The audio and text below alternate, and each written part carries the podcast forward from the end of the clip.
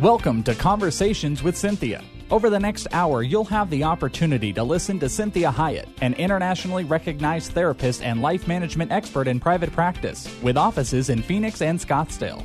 As a captivating communicator, Cinthia engages, energizes, and inspires her audiences to become all God created them to be. For more information on Cinthia's diverse background, log on to cinthiahiett.com. That's C I N T H I A H I E T T.com. Let the next 60 minutes inspire, motivate, and encourage you to become your own best version. Now, here's Cinthia. Well, welcome to Conversations with Cinthia. This is Cinthia Hiett, and I am so glad that you joined me today. And we're going to do a two part series again. So, this first part is going to be this is entitled, Do You Need a Kinder, Gentler Relationship? Do you need a kinder, gentler relationship? Well, I know we need a kinder, gentler world, don't we? So, you know, if you've been listening to me at all, that I like to always start with a reference verse for how I kind of put together these messages.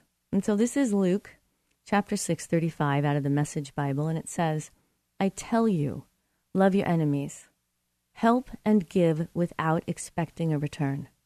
You'll never, I promise, regret it. Live out this God created identity the way our Father lives toward us, generously and graciously, even when we're at our worst. Our Father is kind. You be kind. And I, I love that last part of this verse. It says, Live out this God created identity the way our Father lives toward us, generously and graciously, even when we're at our worst. Our Father is kind. You be kind. So a kinder, gentler relationship starts with me. Starts with you. I we teach people how to treat us. Now, for the most part, there's always going to be those who are going to act just the way they, they want without conscience. But for the most part, I teach others how to treat me primarily by the way I treat myself and by the way I treat them. So I get the best version out of most people because of how I talk to myself and how I talk to them. And when I mean talk to myself, I mean my own internal world. So we're going to focus first on our inner world and how it affects our outer world. So, what we'll discuss and learn is what I call word and way. And that is the words we use and the way we use them.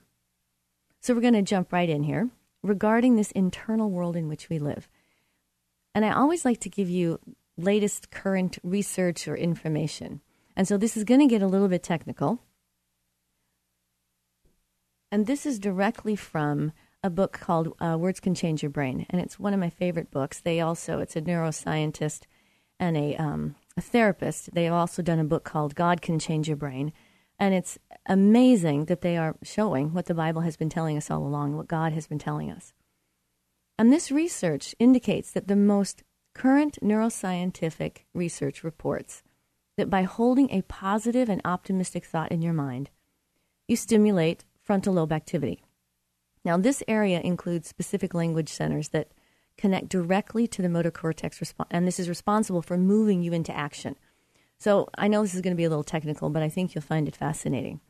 So, as this research has shown, the longer you concentrate on positive words, the more you begin to affect the other areas of your brain. And functions in the parietal lobe start to change, which change your perception of yourself and the people you interact with. Now, what's so fascinating about this research is that they've done MRI scans and they are able to see how different parts of the brain, like when I say the parietal lobe or the prefrontal lobe, don't don't worry about that. What they're saying, what they're showing is that they can see where different activity is, and the results of how people think ignites different parts of the brain. And so they go on to say that a positive view of yourself will bias you towards seeing the good in others, whereas a negative self-image will incline you towards suspicion and doubt. And that's really, really important to realize because we know the saying, perception is reality. So, a positive view of yourself. Now, this is not one that is in denial. This is looking at myself the way that God looks at me. He looks at me with grace and mercy and kindness. So, a positive view of, of yourself will bias you towards seeing the good in others, whereas a negative self image will incline you toward more suspicion and doubt and skepticism, criticism, these types of things. So, what they have found is that over time, the structure of your thalamus will also change in response to your conscious words, thoughts, and feelings. And they believe that the thalamic changes affect the way which, in which we perceive reality. Now, what they've also found is that that thalamus, that part of the brain, that's also the part of the brain where we actually emotionally experience God. So, this is a very important thing to understand that the way we think, the thoughts that we choose to think on, the words that, that we use, create perceptions. And so it doesn't mean that we're trying to create some reality that, that isn't based in truth. It means that we're being responsible for our internal world and how we think. And we have Philippians 4 8 that tells us very specifically think on those things that are good, that are righteous, that are good repute. It goes on and on in this way. So, it, so further in this report, they give this example. And they say that if you repetitiously focus on the word peace, saying it aloud or silently, you will begin to experience a sense of peacefulness in yourself and in others. And the thalamus will respond to this incoming message of peace, and it will relay the information to the rest of the brain. And then pleasure chemicals like dopamine will be released, and the reward system of your brain is stimulated, which means that anxieties and doubts fade away and your entire body will relax. Now, if you do these practices consistently over time, your sense of compassion will grow. And you become a kinder, gentler person in the way that you respond and see the world. So, in fact, some of the most recent studies show that this kind of exercise will increase the thickness of your neocortex, neocortex and that this, this shrinks the size of the amygdala. Now, if you've listened to any of these shows, you know we talk about the amygdala a lot, and that is in that's the part of the brain that is the fight, fight, or freeze center. This is what puts you in survival mode. So, what they're saying is that when you practice thinking on these words, such as peace and love and mercy and grace, it increases the thickness of your neocortex and shrinks the size of the amygdala which is that fight or flight mechanism in our brain. So, their own brain scan research shows that concentrating and meditating on positive thoughts, feelings, and outcomes can be more powerful than any drug in the world, especially when it comes to changing old habits, behaviors, and beliefs. And to the best of their knowledge, the entire process is driven by the language based processes of the brain. So, this is really important when we think about changing behavior. When we think about how we can affect our external world, we always know we have to get a handle on our internal world. And humans are the whole way that we think and interact is language based. And so the language we use when we talk to one another, the language we use when we talk to ourselves, has a profound effect on the way that we perceive ourselves and others. So by changing the way you use language, you change your consciousness and this in turn influences every thought, feeling, and behavior in your life. So, what I know for sure is that relationships are unavoidable. Now, I know that there are many people that are trying to avoid relationships, and that has a lot to do with the level of pain that they've experienced, and I can understand that myself personally. I've had certainly pain in many relationships that have caused me sometimes to say, I'm done. I don't want to do relationship anymore. But you have to understand, God has created us as social, relational creatures, and we cannot deny our design. So we relate to our world daily. And the difference is if we relate with intimacy and connectedness, or if we relate negatively that is void of intimacy and connectedness. See, relationships are going to be either positive or negative, but it's up to us to determine whether or not we put the effort into creating positive relational dynamics with any given individual. Because unhealthy and unsuccessful relationships can be avoided, but not without some effort on our part. See, I can only do my side of the relationship. I can't do both sides. I'm limited to I'm limited to only my side of the street. So when relationships aren't working well, we are hurt and we tend to want to shut down and be done with relationships altogether. But since we know that relationships are unavoidable, what we are really saying is that we wish to avoid intimacy. So, what is the difference between relating and intimacy? Well, there's a basic human need to know someone and to be known by someone. That is intimacy. to be known and to know someone. Now, there are levels within intimacy, of course, and the deepest hurts happen when someone who we thought we knew us, thought we thought knew us, turns out to have not known us at all. Or the inverse, we really thought we knew someone only to find out we didn't know him at all. So sometimes we mistake relating with intimacy. And I, I might have to deal with and manage the fact that someone doesn't want to know me, or doesn't have the capacity, or doesn't want to put the work into knowing me. Because when you want to know somebody, it also means you need to know yourself.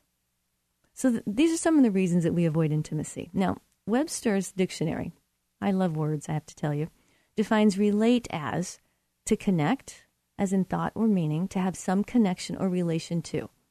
So this general definition can mean anything from relating to the waitress at the coffee shop to what should be my most intimate relationship, relating to my significant other or spouse. So intimate is defined as most private or personal, very close or familiar, deep, thorough. These are vastly different experiences. See, the most meaningful and healing relationships must have intimacy. Now, we can have many relationships on a multitude of levels without necessarily being emotionally intimate.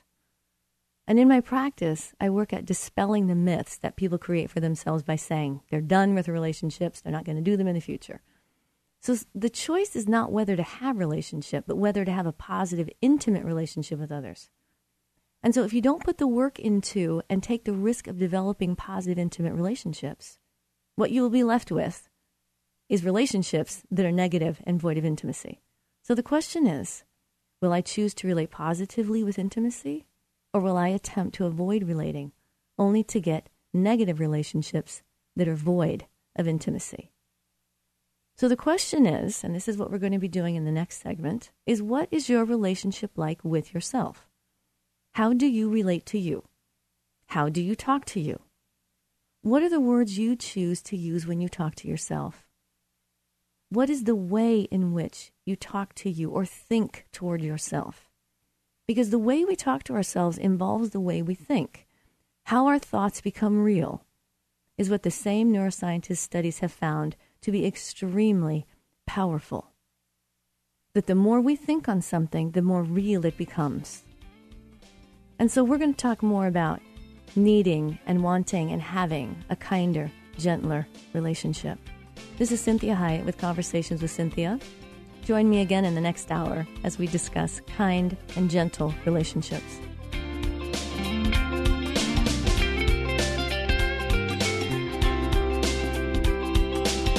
I hear the whispers in my voice. Well, welcome back to Conversations with Cinthia, and I'm Cinthia Hiett.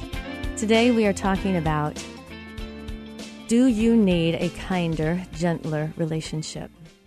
And one of the reasons we want kinder, gentler relationships is because of the hardwiring of humans. And we understand, as we talked in the first segment, the power of words and the language center of the brain and how we think and the words we choose, the way we talk to ourselves, the way we talk to others, and whether or not that is going to incite that amygdala, that fight, fight, or flee, freeze part of our brain that causes us to be on high defense that lowers our emotional reasoning and regulation, our ability to emotionally regulate, that causes us not to have rational thinking, but causes us to be in complete survival. So one of the ways we we stay out of the survival mode is we are kinder and gentler toward ourselves and towards others. So when we were talking about language, it's very important to realize that how God has created people, but also his his creation. So I like to always give you some interesting anecdotal information. So, all living organisms communicate in one way or another. But the question remains are humans superior to animals when it comes to communication? And they say yes and no. But I found this great example of other creatures and how they communicate. And so there's this one example of how creatures can communicate in extremely high functioning ways, and these are ants. So, for example, ants have 10,000 neurons in their little brain. That's only one millionth of the number in the human brain, and yet they can coordinate social activity more effectively than any society in the world. As a group, they're more peaceful, and when attacked, they are far more efficient at waging war. They understand what their societal rules are, and they can be very creative when it comes to building and maintaining their communities. So, compared to communication strategies of ants, human communicational abilities pale. But do ants have intimacy? Is there deep emotional connection? Well, communication that is not language based is going to be void of intimacy. So, what makes human communication unique? See, it's not just the quality of our speech, but it's the quantity. We use tens of thousands of, of facial expressions, body movements, and words. And we can combine them in endless, communi- uh, endless combinations that allow us to express different nuances of meaning and emotion. Even the simple alteration of rate and rhythm of our speech can change the context of what we say, the way it will be processed in the listener's brain, and the way it affects them as to whether it calms their brain down or excites their brain in either a positive way or a negative way. So again, we're back to word and way. The words I use can be incendiary, inciting, having many implications, and meaning. They create context, they can be insightful, helpful, comforting, or informing. The way includes tone, rate, rhythm, volume, inflection, the amount of words, my facial expression, my body language. So just as you're listening to my voice right now, I can say the same words in a quote unquote way, which directly affects your experience. So, for example, I can say the sun is bright. I can say the sun is bright. I can say the sun is bright. I said the exact same statement with completely different rate, tone, and inflection. And you experienced it differently. Now, this statement has no real verbal consequence. This is where it gets complicated. But what happens with the statement that has verbal consequence? For example, I need to talk to you. Well, what if I say it like this? I need to talk to you. What if I say, I need to talk to you? Or how about if I say, I need to talk to you? Very powerful in how they're delivered. Or I can say, the dog is dead. The dog is dead. The dog is dead. This is how complicated human communication can be, how careful we need to be about the words that we are using, how we are saying them, the tone we are using, the inflection, our facial expressions, our body language. Because what happens is we have this very complicated brain that is highly affected by all this stimulation. So, recognizing and experiencing how these statements affect me externally helps me to understand the power of my own inner speak and how I affect myself internally. So, the first way to create a kinder, gentler relationship with others is develop this within myself. So, remember, I say this all the time to you if you don't do the internal work, the external won't work. I'm going to say that again. If you don't do the internal work, the external won't work. Now, this is when I was talking earlier in the first segment about the brain and the different structure and the different places of the brain. There, we talked about the thalamus and the book, uh, How God Can Change Your Brain, uses different ways through MRI scans to identify how the brain is affected differently. And the thalamus is is in the center of our brain, and this is a walnut shaped structure and it relays sensory information about the outside world to the other parts of the brain. And when we imagine something, this information is also sent to the thalamus. So these researchers suggest that the thalamus treats the thoughts and fantasies in the same way it processes sounds, tastes, images, and touch. And it doesn't distinguish between inner and outer realities. So, thus, if you think you are safe, the rest of your brain assumes that you are safe. But if you ruminate on imaginary fears or self doubt, guilt or shame, your brain presumes that there may be a real threat in the outside world or that everything you're doing is wrong or bad. So, our language based thoughts shape our consciousness, and consciousness shapes the reality we perceive. So, choose your words wisely because they become as real as the ground on which you stand. So this is imperative that we understand how magnificently, magnificently and wonderfully God has made humans and the power of our brain. Now remember, we've talked before that our brain is an organ just like any organ in the body. And our brain is to work for us. We don't work for our brain. And we've talked in another show, the, the show on Is Peace Possible? We talked about how our brain has a tendency to always go to the negative and always take us to the place of the most pain. And then we think on that, and then we have more pain. So it's imperative that when our brain is talking to us and generating thoughts, that we are willing to challenge those thoughts and that we decide what we are going to think on. Because we know that for a man, as a man thinketh within, so he is. So what do we do? We need to turn down the negative talk with changing our inner dialogue and we learn to care for who God cares about. I know I've said this a million times, but I can't say it enough. You are the primary caregiver of you. God gave you to you to care for who he loves. So if you want a kinder, gentler relationship with others, you need to start with you. Because God cares for you and he wants you to care about you as much as he cares about you. So when we look at our internal home, and what we're going to focus on in this show is mostly the internal world, and next week we're going to talk about affecting the external world. So let's talk about what your internal home is like. Is there peace? Is there love? Is there grace?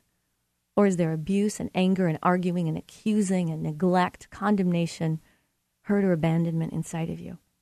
See, if the enemy can get you to abuse yourself through words, through thoughts, then you're doing his job for him.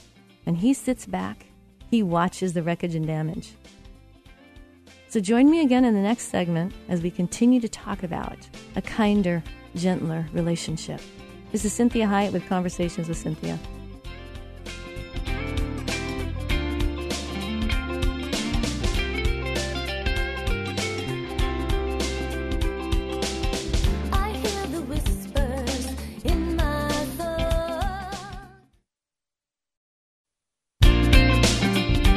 Welcome back to Conversations with Cinthia. This is Cinthia Hiett.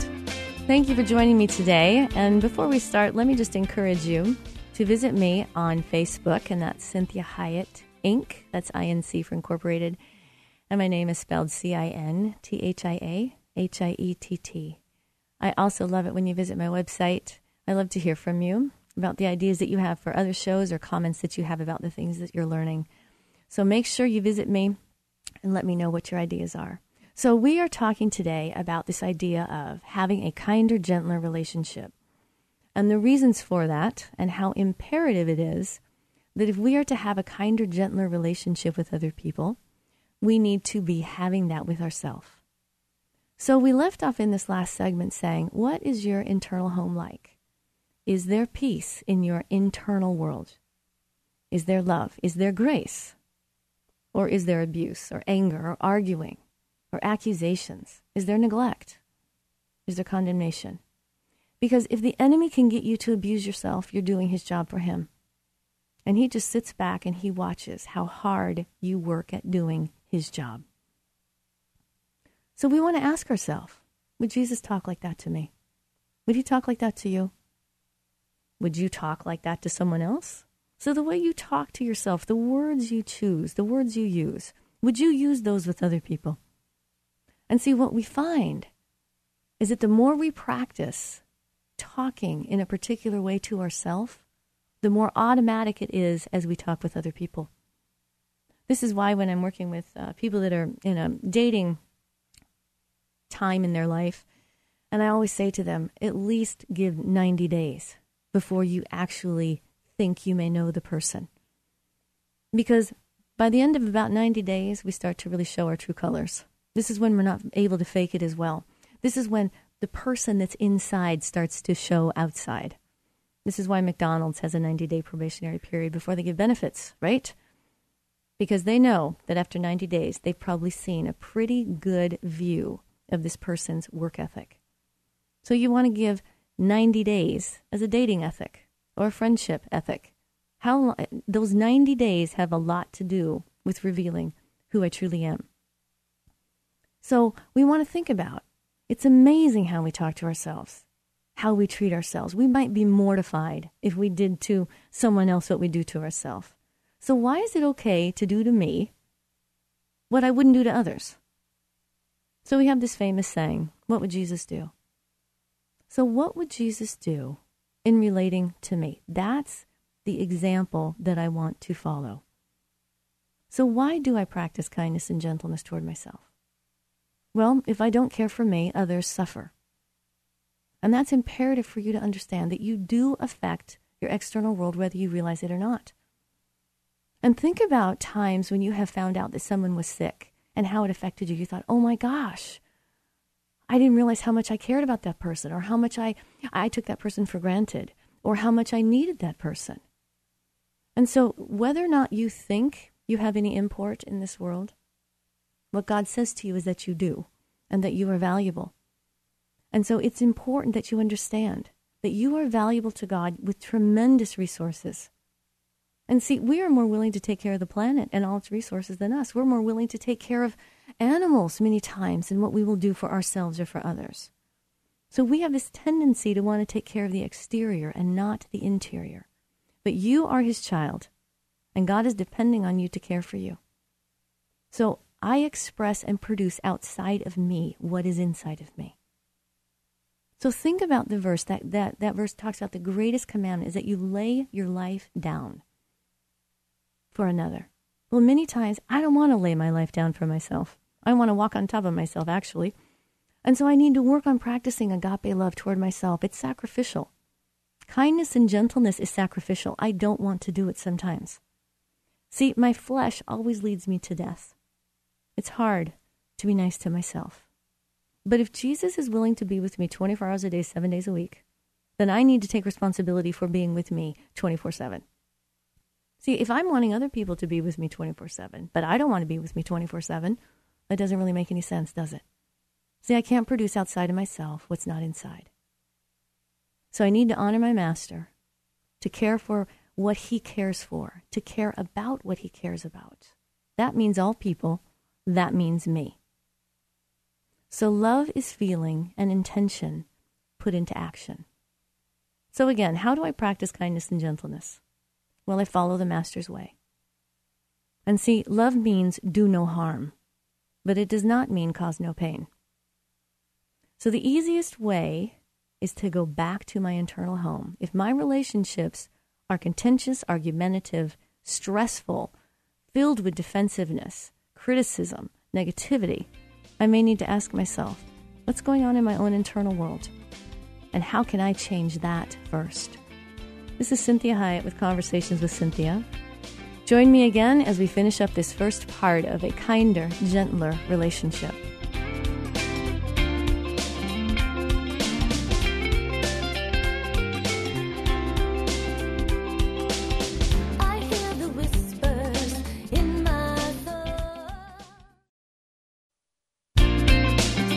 Well, welcome back to Conversations with Cinthia. And I am Cinthia Hiett, and I'm so glad that you joined me today. And again, I always want to encourage you to visit me at my website, which is cinthiahiett.com. That's C I N T H I A H I E T T. Um, these are also on podcasts on SoundCloud. They are also on my website if you did not get a chance to listen to the entire show. So, we are talking about a kinder, gentler relationship. And do you need a kinder, gentler relationship? And I know I always need kinder, gentler relationships. And best place for me to start with having a kinder, gentler relationship is being kinder and gentler with me. And we talked at length in the in the previous segments of this show that I can't produce outside of myself what is not inside. So if I am having really difficult times in my relationships, if my relationships are becoming more argumentative, more negative, more reactionary, defensive, uh, critical, distancing, these types of avoiding, I might want to look at what's going on with me because I really can only do my side of the street. I can only do my side of the relationship. And my side of the relationship with another person starts with how I relate to me because how I relate to me is always brought out in how I relate to them. So when we look at the easiest way to start changing a relationship, is I start with me first. I lead by example. This is the way that Christ leads as well. So I want to ask myself Am I treating myself in a way that would honor Jesus? What is my internal home like? Because he lives there. He lives inside of me. Does he enjoy living in me? Is there is it hospitable in my internal home? And we talked at length in the previous segments about the power of words and how our brain reacts to words, and that our brains experience the world and give us a perception of our world and ourself through language. And then we also were very, um, I was very adamant about understanding that if the enemy can get you to abuse yourself and talk trash to yourself, you're doing his job for him. So the question is not whether or not you're worth taking care of. That has already been established at the cross. It's are you willing to take care of you? Are you willing to relate to yourself in a kind, gentle, merciful, gracious way? See, it's not about a feeling. It doesn't come naturally. It's sacrificial. The hardest person to be kind to is the one that you are with all the time, and that would be yourself. And that is one of the most difficult places to start is with me. I would rather be nice to everybody else, take care of everybody else, chat with everybody else, you know, say kind, nice things to them, help them, serve them, but don't make me do me. So we have to be very diligent about being willing to start with ourselves. So the question may be to you, why are you not worth taking care of? And so, you know, famous saying, how's that working for you? Or what fruit is being produced in your life by treating yourself in this manner? So, how do I care for and love myself? What does that really look like? How do I be a kinder, gentler version to myself? Well, we can look at Philippians, uh, I mean, I'm sorry, 1 Corinthians 13. This is an example of, of how God loved us and how God wants us to love ourselves. And He is kind. It says, Love is patient, love is kind. So, what is the outcome of kindness and gentleness? What fruit is produced? Well, life. See, Jesus is alive because love cannot be killed. Even people who are physically dead do not cease to be loved. Sometimes it helps to look at the outcome. What happens if I love or care for myself? What happens if I'm kinder and gentler to myself? What, what behaviors might occur? How do I feel? And what happens if I don't? Because love means do no harm, it doesn't mean cause no pain. And I can give you an example of my parents loving me, even though it was very painful. I had to start going to the dentist when I was eight years old. None of my baby teeth would come out, so they had to, every six months, I'd have to go in and have four, these huge baby teeth that had roots that were five miles long. They had to pull them out so that my permanent teeth could come in. So that when my permanent teeth came in, I could get braces. And I mean, it just went on and on and on. I got to tell you, I've got quite the dental history. But when I smile at people, I am so thankful that my parents helped me endure that pain. That they did not give in and say, oh, it's too painful for little Cindy, so we're just going to ignore it and move on. See, love means do no harm. They weren't doing the dental work on me. That would be extremely harmful. But it doesn't mean that love doesn't cause pain. So t- sometimes I have to look at what the outcome is. If I'm to really address serious things with myself or be truthful with myself, and in the process of doing that, I need to be kind and gentle because kindness and gentleness help so much when we have to feel some pain. So, when I'm kind and gentle, this does not mean I'm enabling myself. It, it doesn't mean I'm avoiding necessary growing pains. It doesn't mean that I'm not addressing the things that, that are allowing my life to be harmful or unhealthy. So, what I want to ask myself is how do I feel and what behaviors occur? What happens if I don't be kind and gentle and loving toward myself? How can I take a stand and confront others in a healthy way if I don't or won't confront myself? So, see, sometimes I need to intervene on myself. And the most loving thing I can do for ones I love is take responsibility for me and not act like a child hoping someone will intervene and stop me or save me from myself. You see, Jesus has already done this, that was his job. So it's now our responsibility in relationship with others and ourselves to support the work that Christ has already done. So he says, If you love me, you will obey my commandments. Love your neighbor as yourself. God loves humans. Don't hate your humanity. God doesn't. So, if you don't remember anything else about this, just remember I just want you to take care of yourselves. You are valuable, loved, and we need you. The enemy wants to make you think you don't matter, and that's a lie. So, how do we do this? Well, we stop the negative self talk the negativity that's within us and that inhibits a kinder, gentler internal world. So, we've talked in previous shows about how negativity actually damages the brain. So, we need to stop the negativity and increase the positivity ratio. This helps us to bring a kinder, gentler version of ourself into each relationship we participate in. So, how do I turn down the negative self talk? So, if you're a negative self talker, you may not even realize it. It may be more unconscious at this point. Remember, the brain is hardwired toward negativity. So, it may be second nature or automatic. One of the ways that we become aware of our own self talk is truly tuning in, truly listening to yourself, the way you might listen to a dear friend or a loved one. You know, I love uh, Web, WebMD and I use a lot of their information. And this woman, Joanne Barker, she put together this great article about this very thing. And so I took some pieces from it and, and want to give some of this information to you. And it, it addresses negative self talk and what to do. And firstly, we want to realize that it's not all in your head, it, it's a way of creating its own reality. Negative self talk has a way of, of self, uh, it, it generates itself. And so it has its own um, spiral that it does. And it has a way of creating its own reality, just like telling you you can do something in a way of making it happen. Telling yourself you can do something also makes it come true. So self talk indicates how you relate to yourself and how you show up for other people. And that's important to understand. The self talk dictates how I relate to myself and how I show up for other people.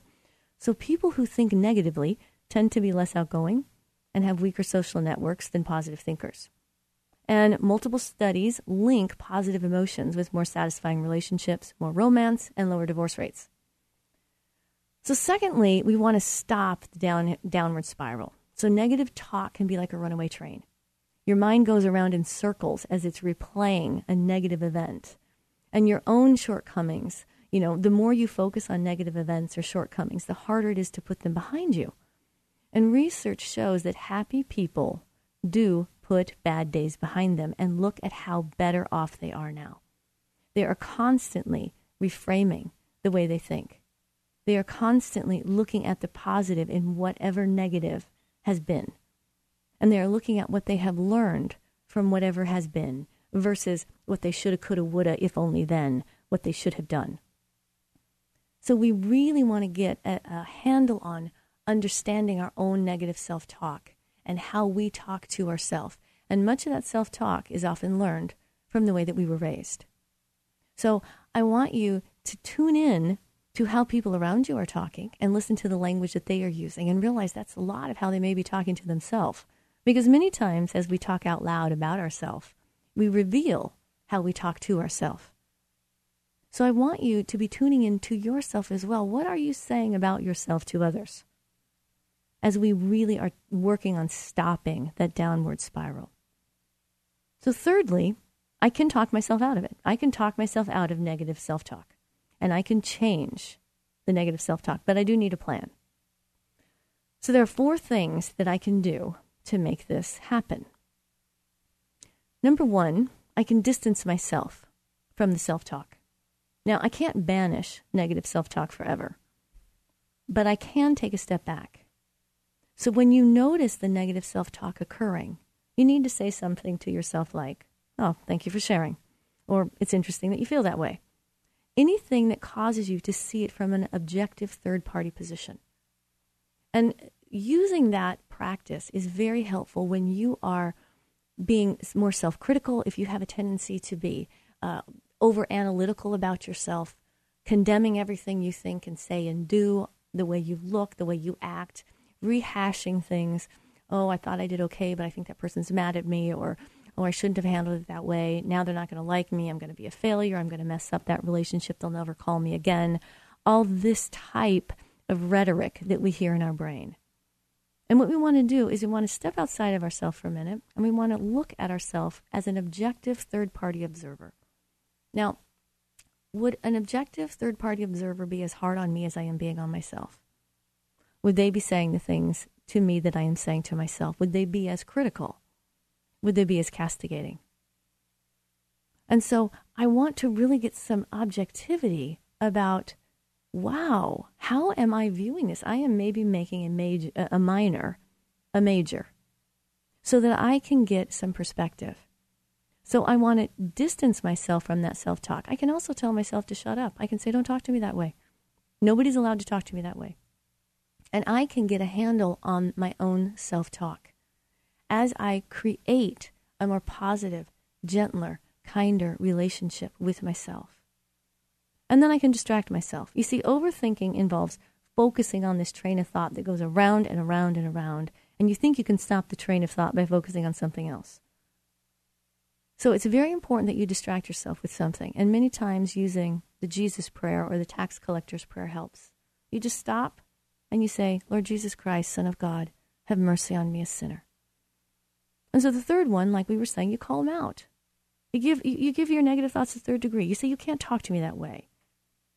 And you say, If I made a mistake, I'm going to learn from it. And we use Romans 8 28. We also can save negative self talk for later. We can set aside a time every day for negative self talk. If you hear yourself blaming, comparing, doubting, condemning, write it down. All those thoughts. Tell yourself you'll come back to it, specific time, period of the day, and you will address it at that time, just as if you had an employee complaining to you.